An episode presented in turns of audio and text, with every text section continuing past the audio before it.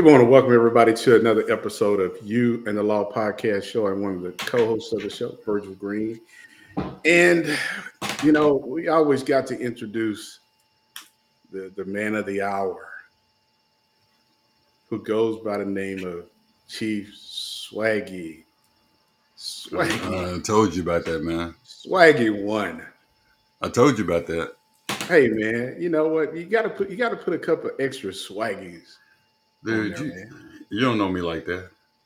You know what, man? I may not know you like that, but I know like that. I know the audience out there knows you like that, man. You don't know me like that. Man, I know they they know you like that. Man. They do, but you don't know me like that.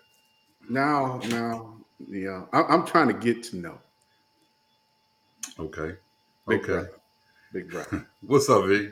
How Not a whole lot, man. How you doing? Good, man. Uh, you know, first of all, man, hearts go out to the uh, city of Jacksonville, Florida. Uh, the tragedy that occurred in uh, Jacksonville. Yeah. And we've had uh, a few other uh, mass shootings throughout the nation since uh, the, over the past week. And so, condolences to those yeah. families and, and prayer and healing for those cities. Yeah. Yeah, Keith, you know, yeah in, in Oklahoma City, uh, there was a um, uh, a shooting that took place at a uh, football game in Choctaw, which is which is a suburb just uh, east of, of Oklahoma City. It's in the Oklahoma City metro area. Uh, first home first game of the season between Choctaw and Del City High School, and uh, unfortunately, a 16 year old was was killed. Uh, another police officer. It was a, uh, another police officer ended up shooting another person. Uh, I don't believe that person had anything to do with the initial shooting, but it was an adult male, and uh, that person, as, as of uh, Monday, was still listed in very serious condition. So, you know, once again, Keith, you know, um, just the mass shooting continues after the incident that took place in Jacksonville.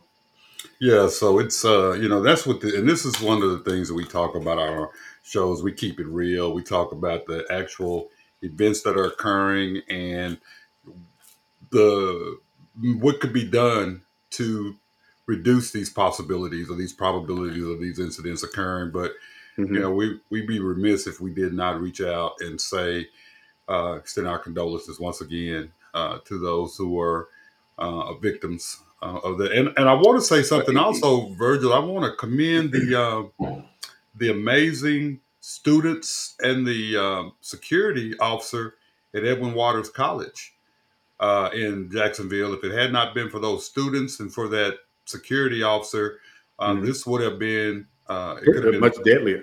Yeah, and and yeah. I believe that just based on the actions of what we know about the actions of this person.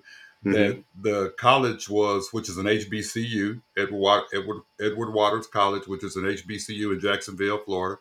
Mm-hmm. I really believe that that school, based on the fact that it is an HBCU, predominantly African American um, enrollment, I do believe that that university was being targeted, and it was it was uh, interrupted by uh, the students who saw something, said something, saw saw something, said something, and uh, the the security officer who confronted the gentleman, and then had the you know the mind to continue to call nine one one and provide a um, description of description the, of the subject.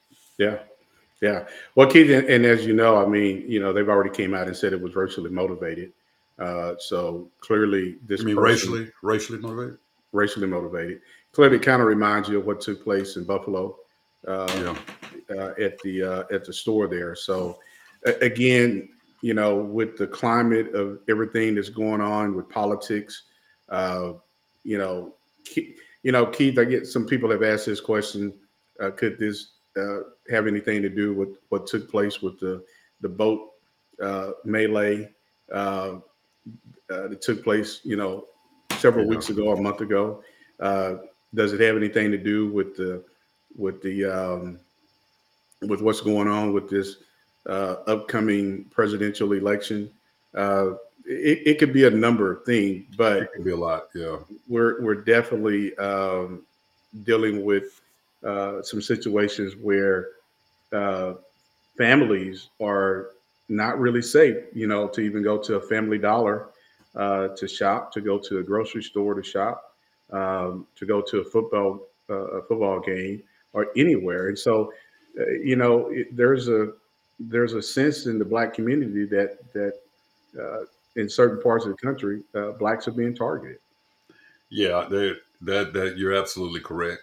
You're absolutely correct. But Birds, I think we um have a really good show today. You know, we're talking Yeah, about yeah, we've yeah. had there's been quite a few incidents throughout the nation here recently, and this has not just happened recently. It's it's occurred over years. Uh, Mhm. But uh, children, and we talk about children, uh, those under the age of ten, um, being handcuffed for some criminal incidents and some non-criminal incidents Correct. and um, so you know when when is when does it go too far you know Yeah. when what you know why is handcuffing a child a bad idea? And i think this is a topic you and i we discussed last week. We informed the listeners that that was what this show was going to be about. And, and I, I did some research on this man and there's a even since 2022 let's go back to 2018 this was a major topic that was being discussed uh, throughout the nation especially in schools where there were a lot of children elementary school children that were being handcuffed by officers whether they were school resource officers or officers who had been dispatched to those schools regarding disruptions. Uh, not necessarily something that was criminal something that was uh, possibly on a level of administrative and either to get that child's attention or because the child was being uh, non-compliant and that meaning you know not sitting down or yelling or screaming um, they were placed in handcuffs as a method to get them under control. Hmm and so that that has been a very very serious topic a disturbing topic and it seems to be a trend going on throughout the nation when it comes to that. I recall as a patrol officer, and I used to tell parents not to say this. Uh, they you'd be in uniform, you'd be in a store, you'd have a child that was, yeah, you know, being a child, Yeah. you know, and and the parents would look at him, walk over, look at the child, walk over to you, and say, "Officer, let him know you're going to put him in jail if he don't behave." And I and I used I used to make it very clear that I was totally opposed to that hmm that that you should not do that. That's putting the uh, a level of fear in those in that in that child's mind regarding law enforcement. We're here to help. You you might be preventing that child from coming to seek our seek our assistance if they needed help. So I thought that that was something that uh, was really, um, you know, I, I didn't like. But but to the listeners, we want to just kind of I want to convey something just really quickly. So there are a lot of states that anyone under the age of 10 is not culpable, does not have the culpability to uh, be responsible for their actions, especially even when it's criminal. There are some states that go 10 and above, you are you can be held criminally culpable. hmm Uh, a lot of this is happening in those states where it's under 10. So I just wanted because there people are going to say, well, what is a juvenile? Well, it depends on which state you're in. Uh, juveniles are considered, I know in Texas and other states, anyone over the age of 10, um, because that's when you can actually arrest someone. hmm Uh, anyone below that, they can't be held responsible for their actions. So I just Yeah. wanted to clarify that for the listeners. Yeah. Well, Keith, you know, there's a video that uh, we're going to show here in just a, a few seconds uh, related to an incident that took place in in Mississippi, and um, you know, it's uh, if those who are watching or listening to the to the podcast, if you haven't, uh, if you're not aware of this incident, it's very disturbing uh, because this ten year old, you know, just like any other 10 year old if you got to relieve yourself if you have to use you know if you have to urinate you're going to find somewhere to do that at. Uh, and this 10 year old was was uh, was witnessed by an officer uh, urinating behind his mother's car. And uh, he he was uh, uh, detained and issued a, a, a, complaint uh, that I believe since since this incident has happened has has been um, uh, removed. But Keith, what I just recently found out while preparing for the show is that the mother has since was arrested for uh, for some other type of uh, contempt of court. And so again, these actions are by these white officers are having uh, a lot of impact on young black children who are 10 years and younger. Uh, and so you have to ask yourself the question why are these things happening? But Virgil, before you go to that, let me just let me clarify. I've seen officers who look like you and I do the same thing. same- yeah, but I think thing. yeah, and, and again, I, I don't want to make this seem like it's a racial thing. right. I, I think the the majority of incidents that do happen are of, of uh, are of officers uh, of Caucasian uh, against young uh, black uh, boys and, and girls. And again, you know, we we talked about this, I believe, some time ago, Keith, where it was related to hand, handcuffing kids in school, and we uh, there was a video that we played where uh, clearly you could tell the uh, well the body cam footage as well. Black a black female officer and a black male officer had handcuffed a uh, a ten year old at school, and this officer, if I recall, began to berate this, uh, belittle this ten year old kid, and to the point to where I think the female officer was actually screaming back at the ten year old.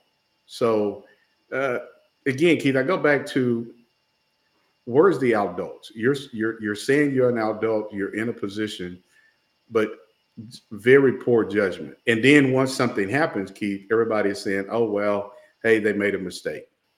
Uh, I, I I I don't know about you, but I find it hard to uh, say that that person made a mistake. Common sense is uh it shouldn't be difficult to have. Exactly, exactly. What are you trying to accomplish by putting this kid in in Yeah. handcuffs? I think that's what the you know what's the and especially if they don't meet the age of being responsible for criminal acts. What are you trying to accomplish? What's the what's the you know what's what's going on here? Why? Yeah. What's the what's the reason behind it? Yeah. Well, hey, Keith, uh, and uh, to those who are uh, tuning into the podcast show, uh, we're going to play a video of the recent incident that took place in Mississippi where the 10 year old was uh, uh, detained for uh, peeing behind his mother's car. Why his mother uh, went to a law office to seek some type of uh, legal advice.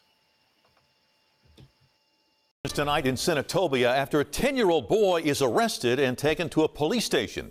WREG's Mike Suriani went to Senatobia to hear the mother's side of the story, but found out she's now in jail herself.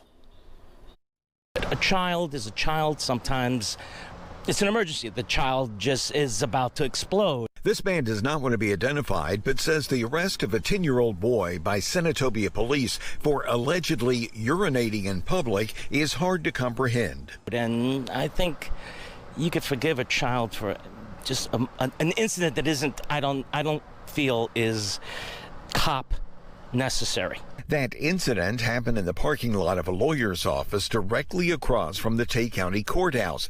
The lawyer, who did not want to go on camera, told me a woman came into her law offices asking for legal assistance. While that woman was in her office, a plainclothes Senatobia police detective entered. Senatobia's police chief stating in part, quote, in this situation, the officer personally witnessed a 10 year old child committing an act in public which would have been illegal for an adult under these circumstances. The officer did not observe a parent on the scene during the initial contact. End quote. According to the chief, the woman was located and, quote, she was advised that her child was going to receive a youth court referral for this matter. The officers then transported the 10 year old to the police station to complete the paperwork, where the child was released to the mother. The child was not handcuffed during this incident, end quote. According to the lawyer, several Senatobia police cruisers were called to the scene. Far too many, says this man. I don't think uh, more than one policeman needs to show up for, even if it's an adult, of public urination. I don't think you need more than one cop. In Senatobia, Mike Suriani, WREG News Channel 3. Now, I can tell you today, the chief of police said it was an error in judgment to transport the child to the police station. The child's mother, by the way, was arrested today for contempt of court and is now in jail and unable to talk with us. You know, Keith, man, again, I just go back to the the poor decisions of these officers, and then now you've got a police chief who is trying to, uh, you know, almost justify to some extent, uh, but then later said, "Yeah, there was poor judgment." Uh again, it is, you know, we always say officers make mistakes. Uh, they learn from those mistakes. They don't do those mistakes again. But Keith, I mean, where's the the human part of this here? Is that I go back to would you, as an officer, allow another officer to handcuff your t- your ten year old, put your ten year old in the back seat of a police car, and take them to the police department just because they had to relieve themselves? Well, the thing is, man, there's there's two forms of law, and I've said this before on the podcast. There's what's called the letter of the law. This is what the law says. Every word of this, I am bound to uphold this, and there is no wiggle room. That's spirit of the law. Mm-hmm. Okay. The law says you're going, the speed limit is 55, you're going 56. Aha. By, by the letter of the law, you've exceeded the posted speed limit, so you're speeding. I'm going to write you a ticket. Mm-hmm. The spirit of the law says, yeah, you've done something, but let's talk about it or let's let's kind of find out what's going on. I don't have to arrest you. I maybe I can probably give you some advice. Hey, I wouldn't do that in the near future. Or hey, did you know this? So you're educating. So there's two facts. There are so many that follow the letter of the law because they say, so let's let's let's play devil's advocate. So say this so say in Mississippi, a child under the eight, a child 10 and above is mentally culpable for criminal acts. So we know that urinating in public is a criminal act. Okay, that's you're not going to find anything. I don't think you'll find any state where it's not. But you got to find. You got to ask the question: What What was the kid doing? What was his intentions? Mhm. Was this was he was he um, hiding? Um, you know, as far as was he covering himself up to where he wouldn't be exposing himself? Mhm. You know, had he tried to go inside the restroom, inside the building, and they told him no? Uh, what what had he done? And you don't ask that question; you just automatically say, "Well, you're doing this, and I'm gonna put you in jail." And then the fact of the matter is, you can release that. You could have released that child to his mom. It- hey, mom, your son, your son is utilized. Your son is, is is urinating in public. Hey, you know, there's people out here. You know, maybe he wasn't allowed to go into the restroom. I don't know. You know, maybe he's got him. I don't know, ma'am. But just next time, be careful. Now, what what have what what have you accomplished there? You've you've been able to educate that kid, educate the mom, and then you've been able to show the kid that you're not heavy handed, that you that you are willing to work with. Them. Yeah, But yeah. Go ahead.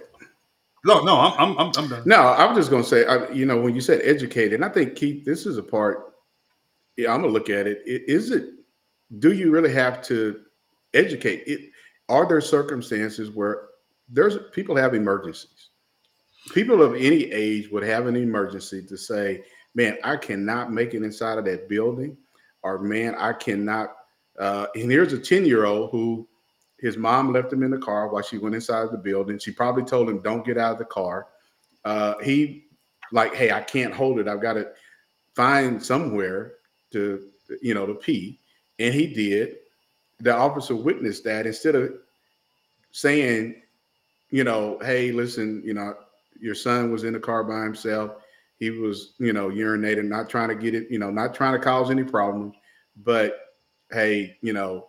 Uh, there again, there's so many other different things that come up because maybe the door was. We could come up with other reasons why he couldn't have gotten inside of the building, but at the end of the day, what was the big crime?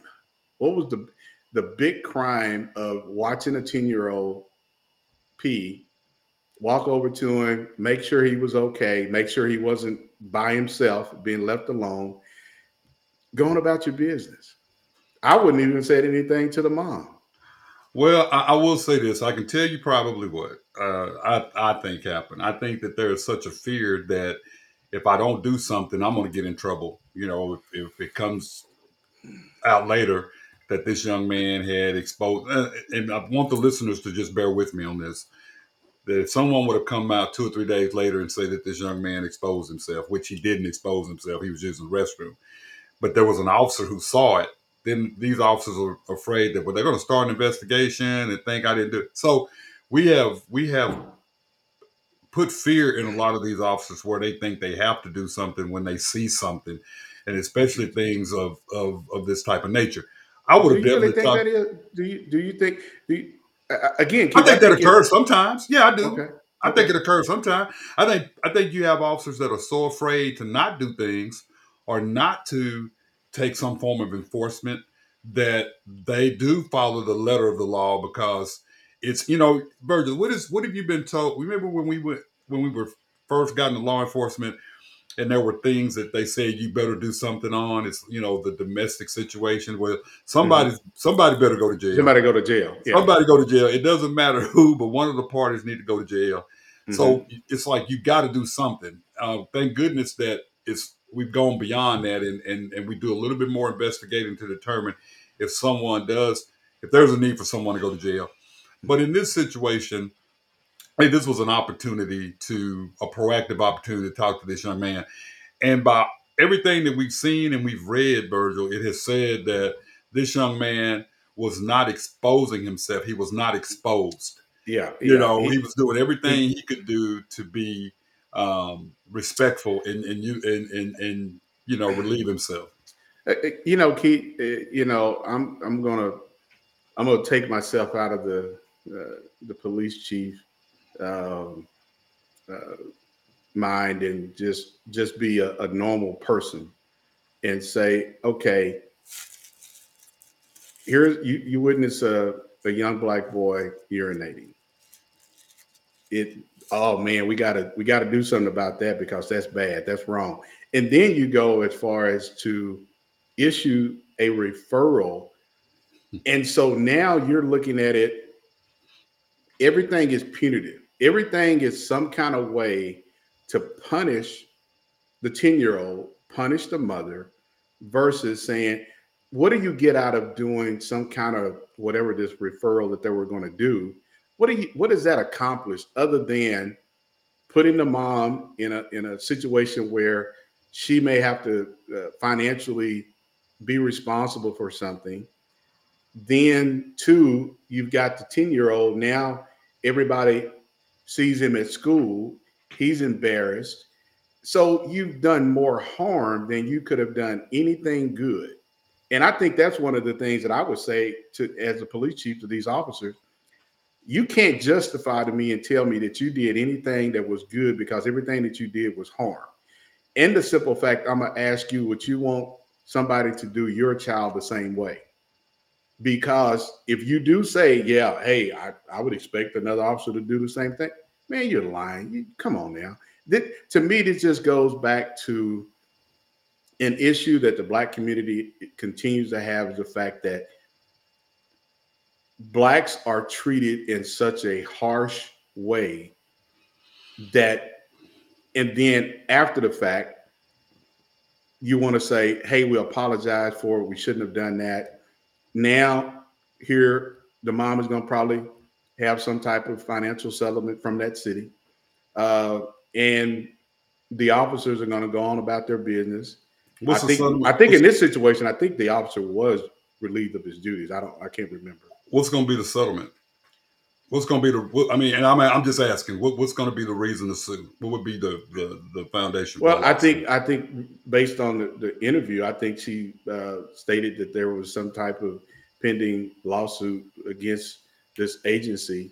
Mm-hmm. Uh, and as you know, Keith, uh, you know somebody can sue for anything, but I think if you get. Ben Crump or some other these other high, high powerful attorneys whose name is alone by itself scares a lot of cities uh, to say, "Hey, yeah, we we did something wrong." They admitted that they did something wrong. They could have done something different. Uh, again, I, I'm going to ask you this here: Do you uh, think that what kind of impact is this going to have on this 10 year old uh, from now until he's a, an adult? Well, you got two ways to go. It's going to be a positive or it's going to be negative. Uh, the, the positive side is that this kid uh, realizes or, or, you know, understand this is what, and this is the mindset. I'm not saying this is what I believe. Okay. I'm just saying these are two ways that either, you know, we write this citation for this kid and keep him on the straight and narrow, let him know that we're the police, we're not playing with you, we're watching him. Or the other side is going to be where now he hates the police. You know, he's yeah. going he's going to say, man, everything that they're saying about police, especially in the state of Mississippi, is true. How they address the issues. Because do you not think that this little boy has not witnessed other other young men, members? well, other other young men uh, relieving themselves because Mm-hmm. they couldn't make it to the bathroom. I mean, Yeah. Virgil, I, you know, you you you think about this, man. I don't think there's a I don't think there's a young man alive, or there's a small percentage that haven't in some emergency that has had to do that. The the the issue becomes Went behind the tree or done something. right. Yeah. The issue becomes: Are you standing in the middle of the street? Uh, are you you know? Are you trying to um, hide? You know, Bring attention to yourself. Or are you yeah. trying to bring attention to yourself? Yeah. And and and so it it it it comes down to the point of could you write him a ticket? Could could if that if you're going by the um this is what the law says, but what what's what's the what are you trying to accomplish? Think of, think about this. Every time you enforce a law, what is the purpose of, of the enforcement? Mhm. Uh, we don't realize we some we have to think about that. What is the purpose of the enforcement that we're taking? What are we hoping to accomplish? That you know, what are you hoping to accomplish? Are you is there a, is there a problem that you know this little boy is doing this all the time, or you're getting a uh, uh, there's a there's a string of these things going along? You know, these these type of incidents occurring throughout the city, and people have complained, or was this one incident where you had the opportunity to sit down with the, the little kid and say, "Hey, man, you know." I appreciate the fact that you're trying to hide and not be in public. Um, you know, ex- expose yourself, but you know, is and next time either use the restroom before you uh, leave home, or and you know what? Think about this. Think about this. Could the kid have not had a medical issue? You know, how many, you know how many people out here, man, I've dealt with that have medical issues, and when they got to go, they got to go and it comes it comes Well- so do you put somebody in jail because they have a medical issue uh, do you find out more about it? But i will tell you man from what i've read in this situation and trying not to armchair quarterback virgil and, to the listeners this could have been handled a lot differently. And the thing about it is when the police chief has to come back and that's why i say it's very important for police chiefs to get all of the facts uh, every bit of information you can regarding any situation, with pretty much all inf- all things that are brought to your attention, but Mhm. something that you know that's going to be publicly um, viewed or discussed, you have to get as much information as you can because once you put that out there, it's very difficult and it's and it's not doesn't doesn't shine uh, a very bright light on a on an organization when you have to come back and retract and say, "Well, I was wrong. I did some more investigating and determined that we could have handled that differently."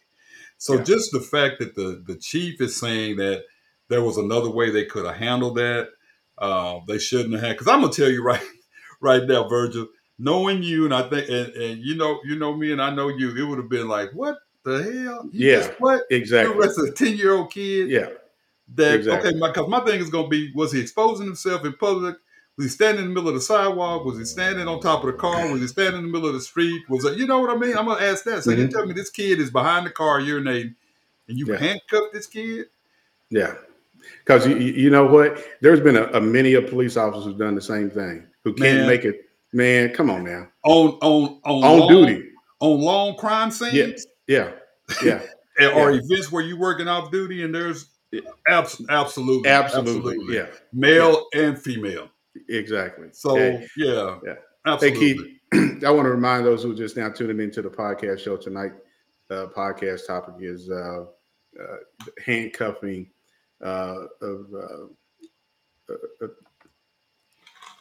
the uh, why handcuffing children is a bad idea.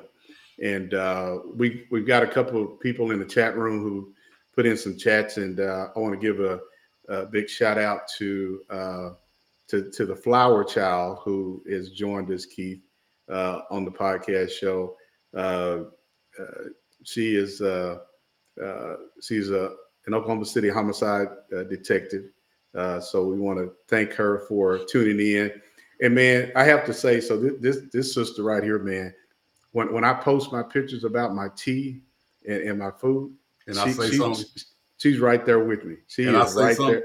She is right there with me, brother. When I say something about man, what you doing, man? Hey, hey, Virgil, and, and to Flower Child, Flower Child, thank you so much, and also to Justice Jones, uh, appreciate you also. But let me say this, and you go back and, and do research on this topic. Um, I went back five, six years. Uh, Mhm. Normally, it's good to go back three to five. Don't have to go beyond that. But what we found that a lot of these incidents involved kids who were under the age of 10 and who were autistic or had some form of um, uh, they were in some form of crisis. Hmm and so these kids were handcuffed. Uh, these kids were at one point this one child was put on the ground and his knee was officer had his knee in his back for over 30 minutes because the kid was out of out of you know that's what they say out of control hmm we do know that kids can get out of control we do know that yeah, yeah, uh, we do know they can be very combative. We get it. Uh, every situation is different. it's different. Yeah, So I can't tell you that you wouldn't handle if if you should handle every child the same way. You because until you've been in one of those situations, I was a school resource officer. I'm telling you, these kids can really become very strong, be combative, and there Oh, are yeah. times you have to do something to get them under under control really quickly. Now, as soon as you get them under control, then you can transition to a different form of, of force or, or methods. But, but but because a kid is not responding, you tell a kid, and the kid may not be able to. Number one, may not be able to hear, may not be able to speak, uh, may have a form of autism, may have a form of Down syndrome, may have a form of ADHD. It doesn't mean all of a sudden that law enforcement has to be called. And that's that's that goes back to what I've always said. When you have officers in schools, and being a former school resource officer and help developing a, a program in in in one city uh, and having a really robust program in another city the mou the memor- memorandum of understanding between that school and that police department has to it's been very clear on what the duties of law enforcement is and the duty of the school. And you should not be calling kids to classrooms because a kid is screaming and yelling and you want a kid to be um, uh, handcuffed or, or someone to get the kid under control. There are times when someone's violent, I get it. But a lot of times when you have a kid that's screaming and yelling and he's being, then you can't automatically just call um, an officer to just say, take him, I'm through, I can't deal with him or whatever. And that's, Yeah. we, we, we get in that. And then a lot of officers don't understand there, there are there are officers not a lot but there are officers who don't understand how to communicate with those kids or to find out what the real problem is.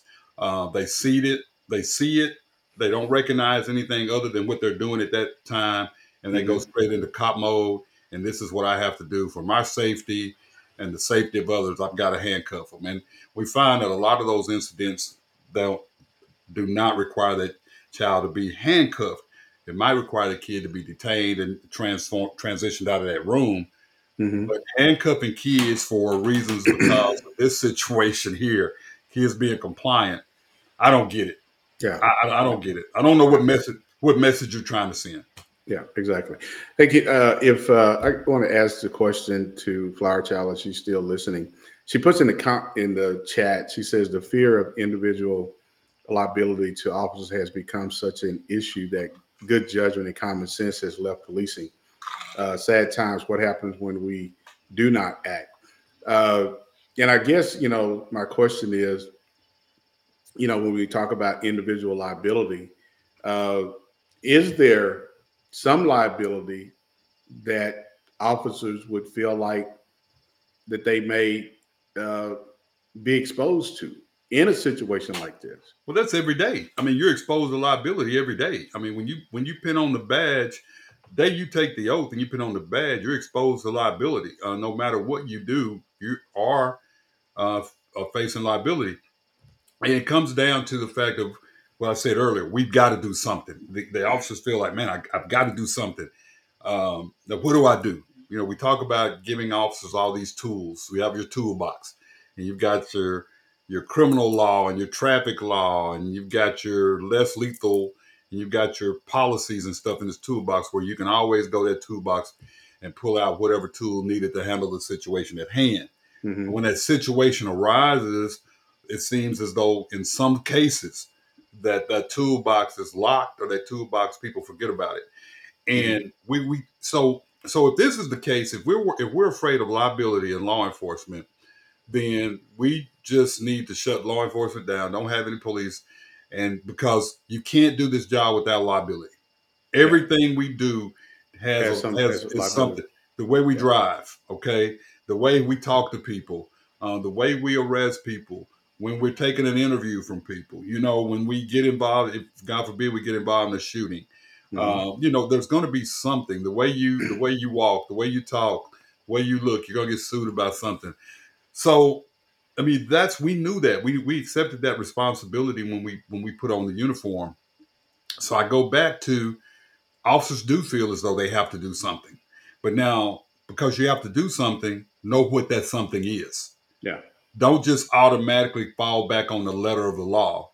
Think about it in a situation. So you're telling me in this situation you had to take an immediate act. An immediate action was needed, was warranted in this situation. This officer had to immediately put this kid in handcuffs and take this kid. So was it? I mean, do you not think you could have said, "Hey, if you're not comfortable, hey, hey, Sarge, can you come over here? This is what I got." I mean, there's so many things that you could could do. Yeah, um, you're you're right, Keith. And I, I, I, again, man, it is just it is hard for me to you know I, I'm I'm just gonna keep it real. It is hard for me to believe that race was not a factor in this here. Well, I'm it's, not. I'm, it, I'm, not going. I'm not going. I'm not going. I, I know we've had this situation discussions about about Mississippi. It's just it's just hard time. for me to to to, to even but I, I can't. We can't just say that because we don't know if this is the first time that that's happened, and uh, we don't know. We we don't know those. We don't we don't know. So. Can you say hundred percent? It's not. No, I, can't. I, can't yeah, sure. I can't say. Yeah, I can't say hundred percent. But what I can right. say is that again, when we're we're both we're black men. We're we're fathers. We're grandfathers. Uh, again, I just find it very hard to understand that why this these officers or this officer felt that it was the need to take the actions that they did, especially to go to the extent of saying, "Hey, we're going to take you down to the police department. We're going to get this referral." Well, now again, you're putting the mom in a in a system that has going to have some kind of punitive damages it, we already know the now since this incident has happened, the mother was arrested for contempt of court. Was it related to this incident or was related to something else? Again, keep the one thing that that's mentioned in the chat room from Flower Child is that you know the part about the time take the time to educate. There are so many things that uh, officers are so heavy-handed to not even take the time to educate. It's all about, and what did we talk about last week? Procedural justice and control. What was the procedural justice in this situation? This was more about control. I'm you here it is, your 10 year old is out here urinating. We're going to control this situation. And guess what? Now we're going to have you come to court and deal with some kind of juvenile services. But see, in some in some uh, officers' minds, that basically, oh my God, what happens if this key? I, I, and, and to the listeners, I'm telling you what we hear as police chiefs and police officers. oh my goodness, what if this kid? I gotta do something because what if this kid goes on uh, six, seven months from now and goes to school and exposes himself, and I didn't do anything about this. I mean, those are that's and it goes back to what uh, Flower Child was saying is that we have become uh, to the point we're so afraid of if we don't do something, then we're going to get in trouble. Mhm. And I guarantee you right now, there's nothing that would have happened to that kid, to that officer, if that officer would not have taken that and he would have been able to explain he did it. I went up and talked to the kid. Kid had to the kid had to utilize the bathroom. He Mhm. didn't have a place to use the restroom. Okay. His, and, and think about this. Think about this now. when you were growing up, what, if your mama told you to stay in the car, what were you gonna do? You're gonna stay in the car. So what if his mama told him to stay in the car? Yeah. No, get out of this car, get stay in the car. car. Yeah. But you got it. But you, this kid has the common sense to get out and and utilize restroom. But at the same time, he's not he's he's not being he's not doing it in a place to alarm anybody. Mhm. So my thing is, what what what what did he do so wrong? What did he do to justify? And, and this Virgil, and, and just just one second. This is what people talk about when they talk about the pipeline to prison. When they talk Exactly. about situations like this, where It's not so much the schools. it's Yeah. not so much the school, but when you refer this case to the juvenile resource program, that's that's that is a document. That's a pipeline. That's a pipeline. Yeah. That- do you not think that that that if this kid does something in the future, they can go back? It may not be um, available to the public, but those in charge of the judicial system, uh, city attorneys, whomever, can get that and determine what that child has done. And so that's why people are really. That's why you get a lot of these concerns. They don't want officers in schools. They don't want officers around kids because they start that pipeline to prison. You know, just minor things, traffic tickets, Exactly. Mhm. these type of referrals and things like that. You you took this you took this kid down to the jail. There's no way, and I don't. I'm sure there's not very many departments, if any. If you take a kid to the jail, there's a there's a paper trail somewhere. Oh yeah. You you can't put a kid in a car and just take a kid down to jail. And there's going to be some form of documentation Mhm. that has to be um, completed, Yeah. Yeah. and that's You a know- record. It, it is. Well, you know, Keith, you know, what was it? Uh, either it was last week or week before last when we talked about the incident in Dallas, Texas, with the uh, with the military vet who, you know, had a medical condition who needed to go to the bathroom, and the officers would not let him go to the bathroom inside of this this uh, restaurant, and he ended up, uh, you know, defecating and peeing on himself. They joked about it and laughed about it and here we are talking. So here's a here's a, a grown man who was told he couldn't go to the restroom. He had a medical he he had a condition, and here we are talking about a ten year old who went behind the mother's car and and peed. He was going to probably get right back in the car, but you had an officer who watched this happen, and this officer said, "I'm going to take the I'm gonna be heavy handed with this here," and and I got once again, something. I got to do something. And so, uh, Flower Child says uh, this was not an opportunity uh, to arrest. This was an opportunity to, to change his life for the better, and his perception of police, of police officers. You're right, and that's something we mentioned earlier. This kid, if you were to talk to that young man and said, "Hey, you know, next time maybe it's not the, the right place to do," maybe he would have said, "Listen." I couldn't hold it any longer. And you, as an adult man, said, Hey, I understand, you know, uh, but just make sure you try to find somewhere safe to, to go use the restroom. That try to have some kind of compassion and some kind of rapport with that kid because let's just say that young man sees you two or three years from now, he's going to remember that you were nice to him versus, hey, that's the cop who who uh, did what he did to me. And that kid is never going to have a positive uh, relationship with you. And I'm going to ask you this question, Keith, and to those who are listening. Do you think officers are past the point of even caring that young black kids have a positive relationship with them? No, I, don't. I don't. I don't think so because I see a lot that really wonder why and really want to fix it. So I think there's some that don't give a care who uh, they piss off or who they have a, perf- a, a, a good relationship with. But I, I I'm going to stay optimistic that there are, and I you know maybe I'm too optimistic, overly optimistic. Some, yeah, sometimes But- you can't be. Yeah. but but I'm a realist also. But I, I think I think I think that there are some that they see the law, they see the laws being broken, they feel as though they have to enforce it because that's the letter of the law. That's what I took an oath to do. They don't they can't see anything other than that. Uh, and I think that that's what gets us in in trouble. Think you know that could have gone ugly. That could have really really really been ugly. Yeah, it could Uh, have. That could have yeah, been ugly. Uh, Yeah. and, and and so you know, just thankful that it, it didn't go that far. That for- it didn't end up somebody got you know somebody was hurt or worse. But let me say that you call this um, in law enforcement. We call either you make deposits or you make withdrawals. That was an opportunity to make a deposit Deposit. hmm and and make that deposit and allow that interest to grow into something Mhm. that that's that's positive.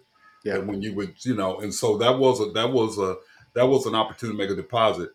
He he made withdrawals. He completely withdrew from reality and withdrew from common sense and basically said, "This is what I'm hired to do. This is what I'm going to do. I just got I got to get involved. I see it and I got to do something." Yeah, yeah. You, you know, Keith, I'm gonna say this. I, you know, Flower Child, she puts in the comments. She says we're very fortunate here in Oklahoma having majority of officers who still care.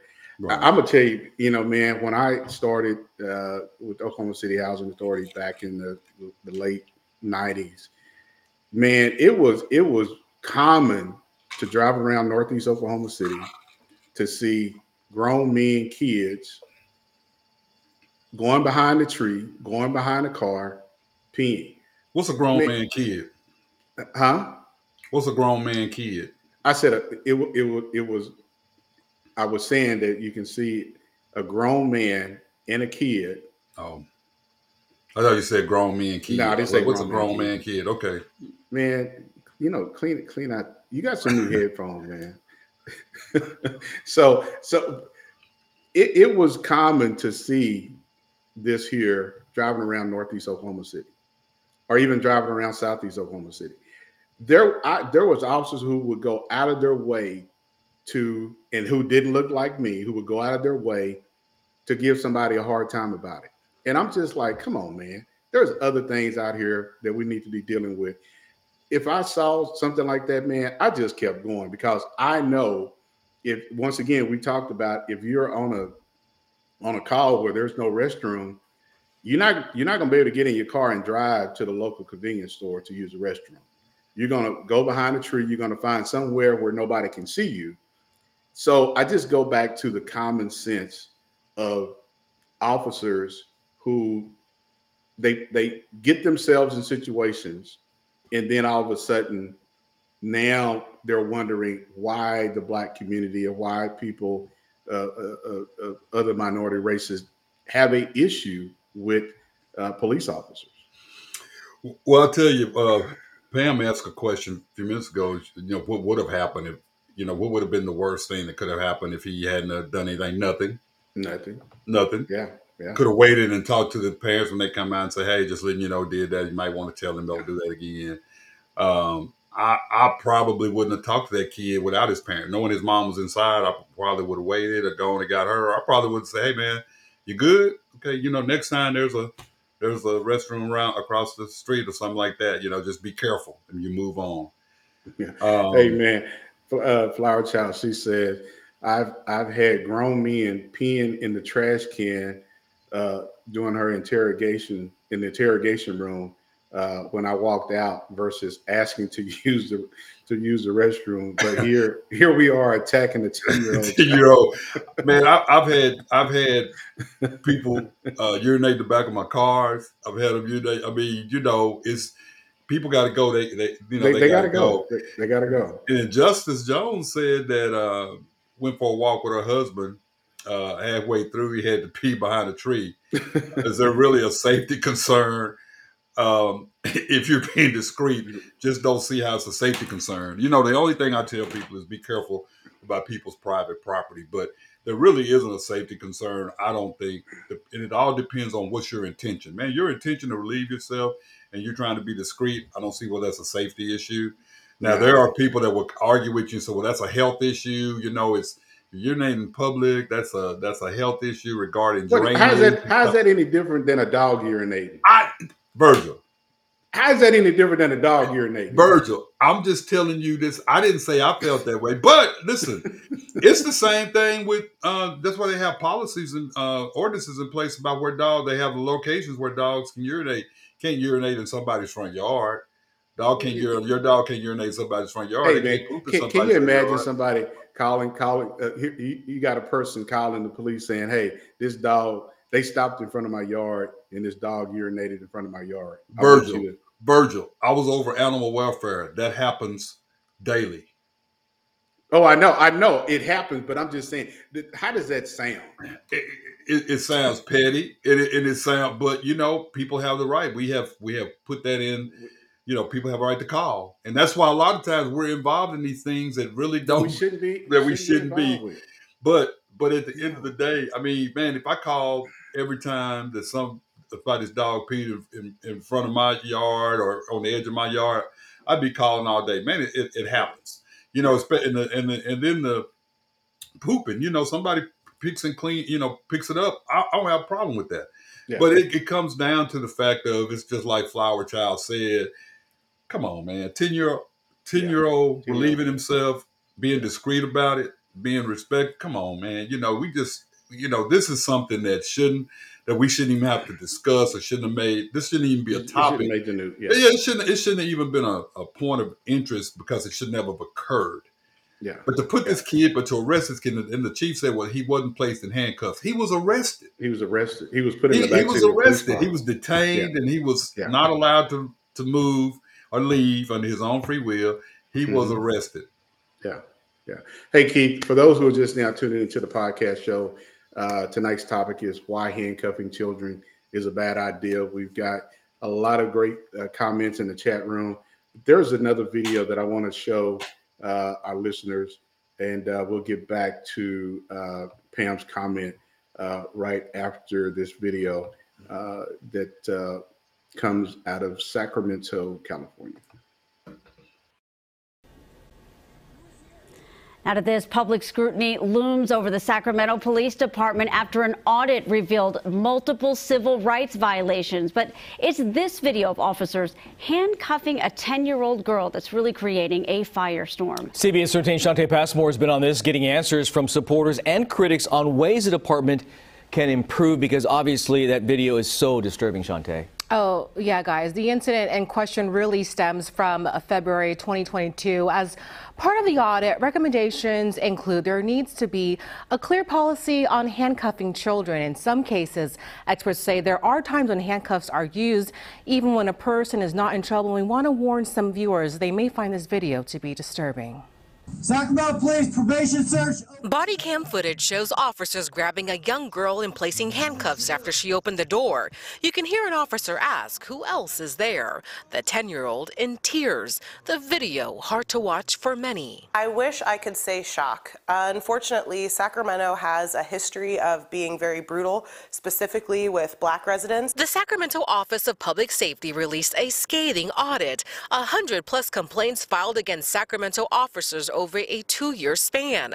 The city's top cop admitted some of the misconduct, saying she agrees the department can and must do better. Does this mean it plans to adopt a handcuff policy for kids? Sacramento police told me it's reviewing and considering the implementation of those policies. Police experts explain the use of handcuffs. handcuffing is done for for one or two reasons uh, for the safety of the officer the safety of other citizens and the safety of the the person that may be taken into custody The report shows officers violated people's constitutional rights in more than a third of those cases. Questionable interactions also include minor traffic infractions for illegal window tint, with no intention of enforcement or issuing a ticket. Complaints came from black or Latino drivers. Critics say an example of racial bias. But a former Sacramento sheriff says he's not sure there's a problem with the stops based on the released data. Well, if you think about that, engage in a little critical analysis, how do you know uh, that it's a person of color driving the car if the windows are tinted to where you can't see in? He went on to say verbal warnings are sometimes the appropriate action for an officer.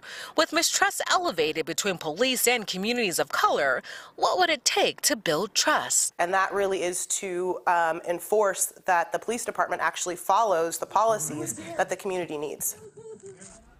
Yeah, and some critics believe the number of civil rights violated is much higher, claiming these are just some of the reports we know about. You know, once again, Keith, uh, it, it's it's the heavy-handed of, of officers. Yeah, they were at that home looking for a person who obviously had some type of active warrant.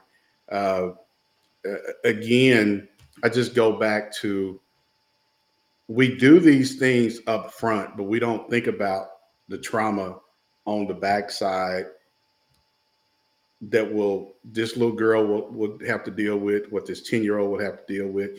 You cannot repair those those things once they've happened, Keith.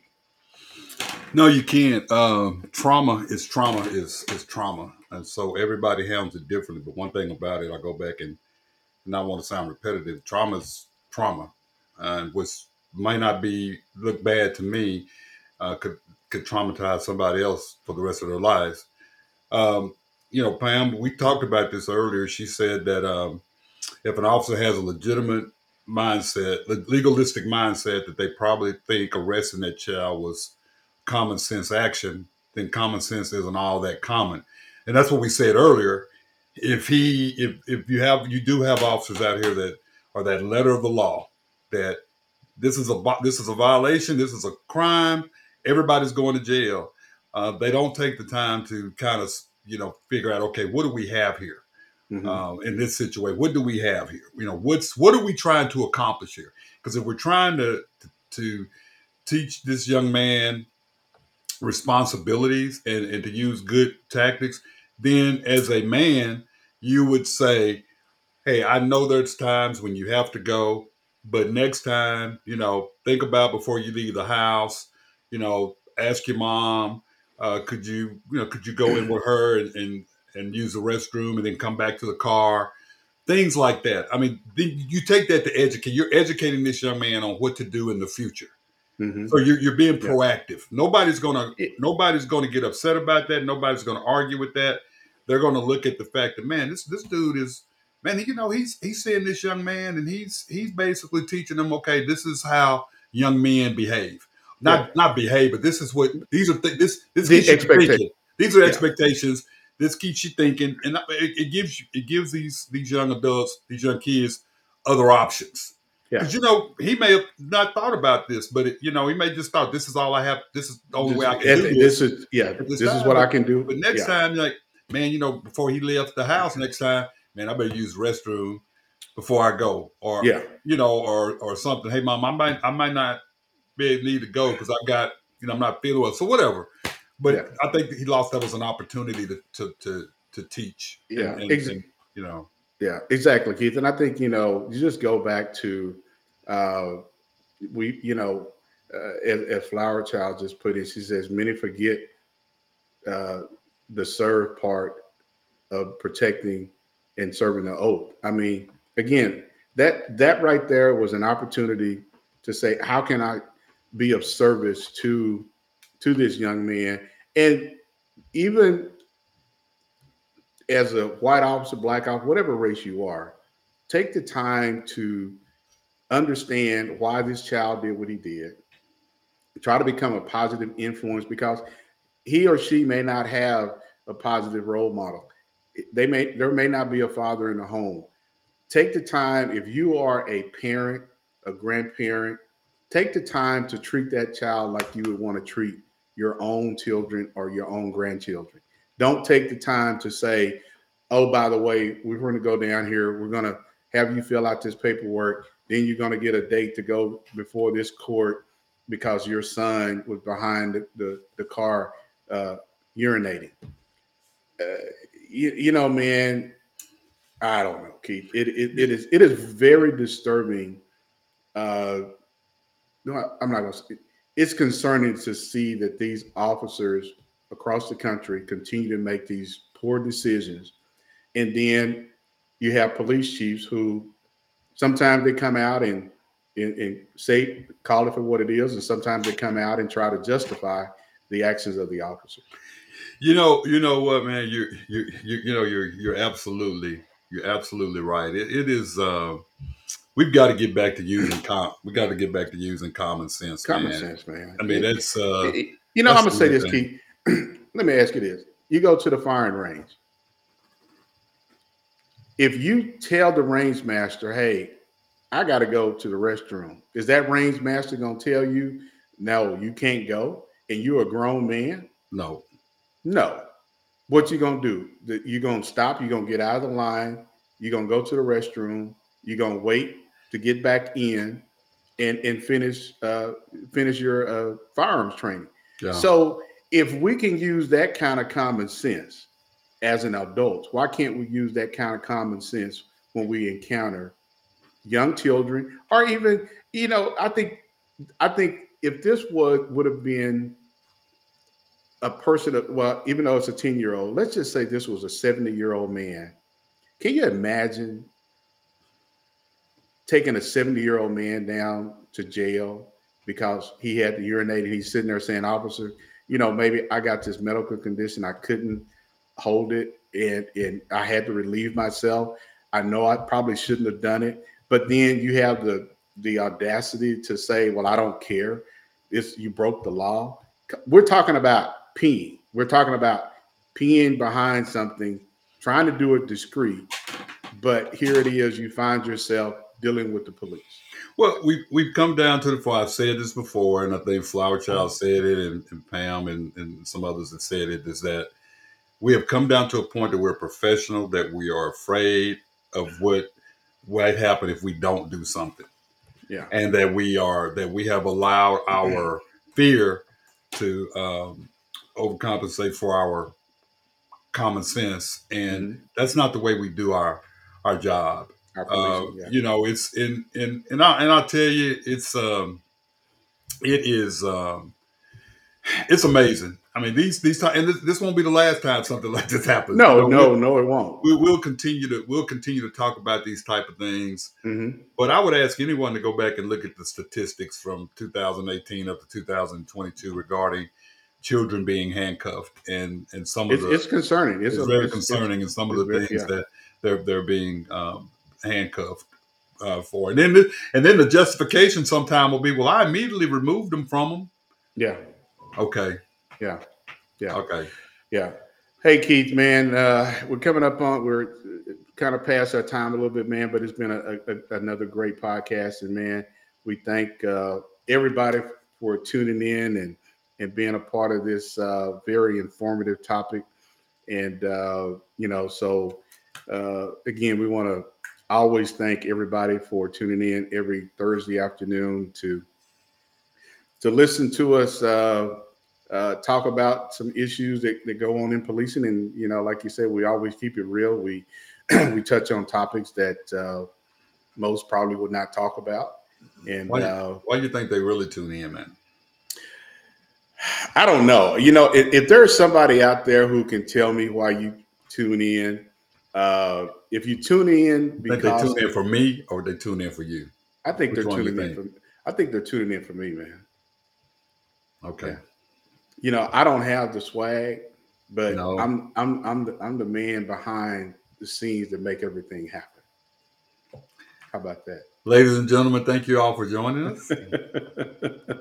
Because my partner has become delirious.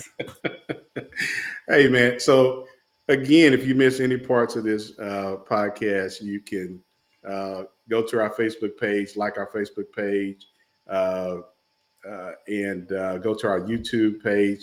Go and subscribe to our YouTube page, and uh, you can find us on many of the uh, podcast platforms: uh, Spotify, Anchor, Google Podcasts, wherever you listen to your podcast. Uh, you can you can find us there, and uh, and so hey man, Flower Child says you know Chief Green is a law uh, H uh, uh, H2O tea drinker. So you gotta get you one of these, man. You get you one of these, you'll never drink that tea again. hey, hey Get you a man, Circle. You'll never drink that again, man. hey, I, I'm gonna try to get me an endorsement deal, man, with Circle, man. With, what's what circle? Okay, okay, well, well, Drinks. I'm gonna try to get me an endorsement deal, man. okay, well, you you do that for us, man. You do that for us. Okay, I'm I'm right on that for us. Yeah. Well, hey, again, next week we will definitely uh, have another very informative topic uh, to talk about here on You and the Law podcast show. And again, we thank all those for tuning in and for those who will listen to the re- rebroadcast of this show. If you can't check our uh, check us out on our live podcast, uh, you definitely won't be bored uh, because you've got uh, Chief Swaggy One uh, uh, to look at. So. Man, okay, whatever, man. All right. Hey, everybody, have a good night, and we will see you all again next Thursday on You and the Law Podcast Show.